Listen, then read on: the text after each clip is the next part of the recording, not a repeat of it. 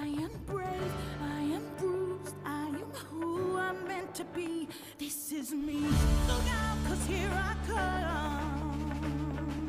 And I'm marching on to the beat I drum. I'm not scared to be seen. I make no apologies. This is me.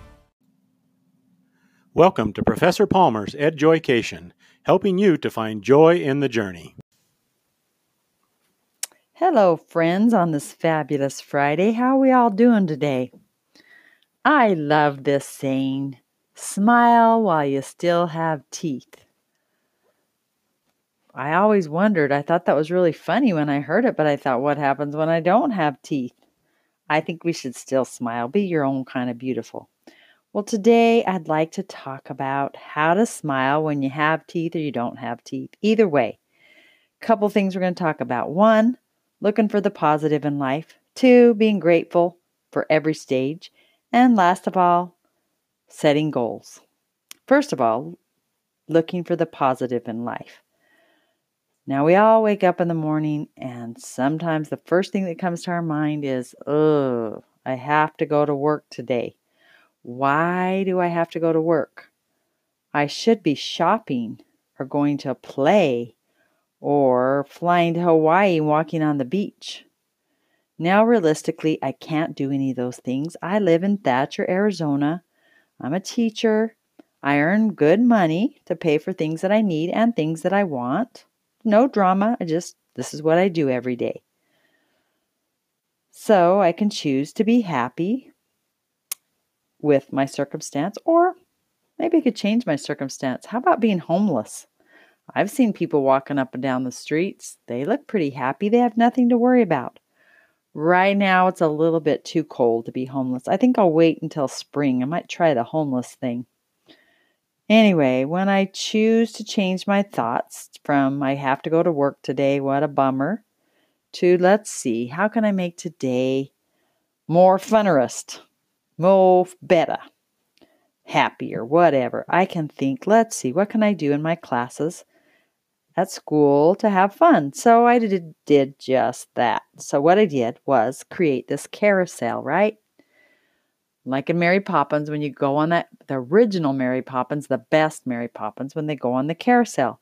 The horses really came off of the carousel, and that's about what happened today because it was so fun. I set up stations with the content that we needed to learn, and in between the stations, they participated in a team building activity. It was lots of fun too, and of course, there's snacks. What can make it more be- more better than snacks? I heard some of my students remark, That was so much fun today. See, I could pretend I was in Hawaii because it was just as much fun in my class today. Okay, now we, let's talk about gratitude. I know it's not November, but it's okay. I never talk about the things I'm supposed to when I'm supposed to do it. So let's talk about gratitude. What is it? It's an appreciation for what we receive, whether it's tangible or not. We appreciate the goodness in life, most of the time, this comes from something outside ourselves, right? Okay. In positive psychology research, I know you're really interested in this. Whether you are or not, you're going to hear about it because it's awesome.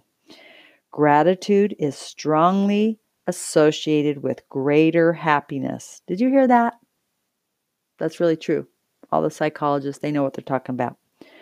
Helps people feel positive because they relish all those good experiences and it improves their health and helps them to deal with adversity and build stronger relationships. Right? We all want stronger relationships. People feel gratitude in many different ways. Sometimes they think about the past, the good old days, like those t shirts. The older I get, the better I was.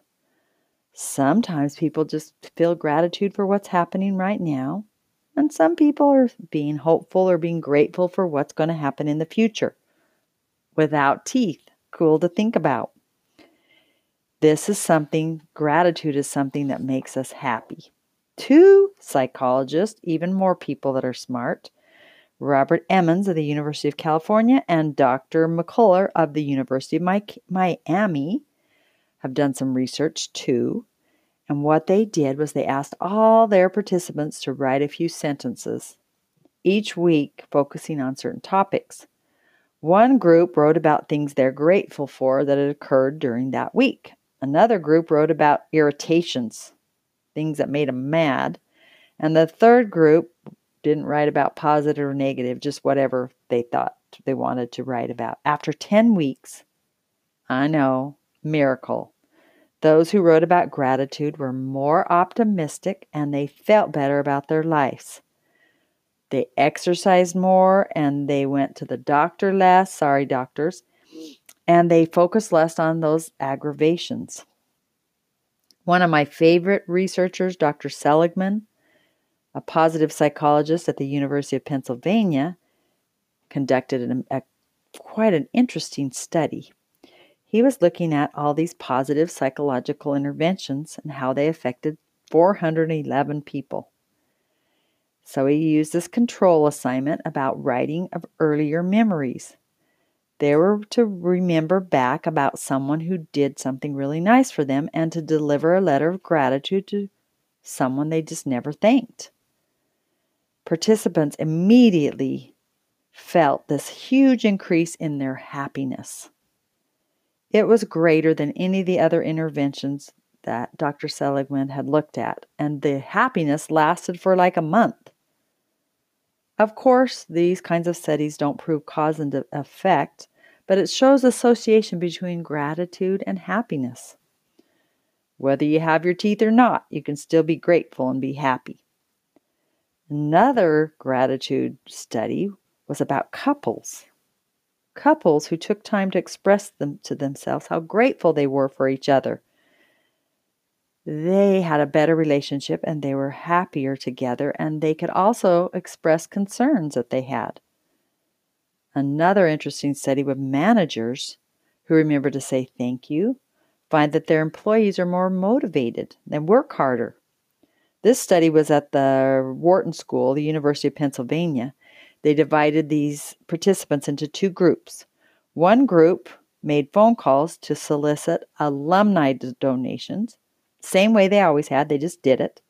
The second group worked on a different day, but they received a pep talk before they elicited these or participated in these phone calls. During the following week, the university employees who heard the message of gratitude before they made the phone calls made 50% more fundraising calls than those who did not. Now, that is something awesome. Another interesting study was one middle aged divorced women who kept gratitudes were more satisfied with their lives than ones that weren't. All kinds of gratitude studies. Isn't that awesome? Okay, we're done with gratitude. Check that off the list. Let's talk about goal setting. What? It's not January, it's February. I know I never like to do things when people tell me to. I don't know. Just something about my rebellious nature, I guess. Some of the best goal setting workshops I have ever been to have been with Brooke Castillo, shout out for Brooke, and her life coach school, and Jody Moore and her Bold New Women. The things that I learned, I could go on for hours about the power in setting goals, but we'll quickly just run over a few tips fun to dream and even put it into a vision board if you want, but brainstorm all those things, those goals that you could set for yourself this year. Let your brain go crazy. It does anyway, so have a good time. Write down anything that comes to mind. Next, choose a one goal. Don't get crazy, just choose one big goal that you realistically could accomplish this year. Then, this is the clincher. Think about how this goal would make you feel you're going to think about, whoa, this is a dopamine hit, but you're also going to have some negative um, feelings too. That's normal. Anytime you set a really big goal, you're going to be a little scared. So, then after that, you think about how you feel. You need to think about thoughts, right? We talk about that all the time. What are some thoughts that are going to help you create these good emotions? And then, how committed are you to really achieving this really big goal? Are you willing to work on it and keep committing to it no matter what? And then if you kind of think about why, or maybe why not, how do you think you'll feel once you accomplish this goal? This is kind of interesting to think about because when you look at the research or you just think about your own life, you're dreaming about um, beca- getting your master's. This is something that I accomplished in my life. Dreamed about graduating from college first with my bachelor's and then with my master's. And it just brought me so much excitement and happiness just thinking about that goal when I actually got there to my degree and went on past my master's. That wasn't as much fun as just thinking about it. So, like the saying goes, it's a process, not an event. The process is what is so fun. Okay, then after you've mastered all of that, simple, right? List the obstacles for that goal. And then with that obstacle, write the strategies. Take those strategies and put them into the calendar. And when that day comes, you're supposed to do one of those, stra- accomplish one of those strategies. Don't say, you can't do it today and delete it. Just like when you're going to meet a friend to exercise at five o'clock in the morning, you show up. Show up for what you set down in your calendar to do and accomplish. Okay, back to the smile. Be happy that you still have teeth. Saying that I saw that made me laugh. I actually only have one tooth that isn't real. Thank goodness I have a good dentist. Shout out to Palmer and Johnson so that I only have one fake tooth.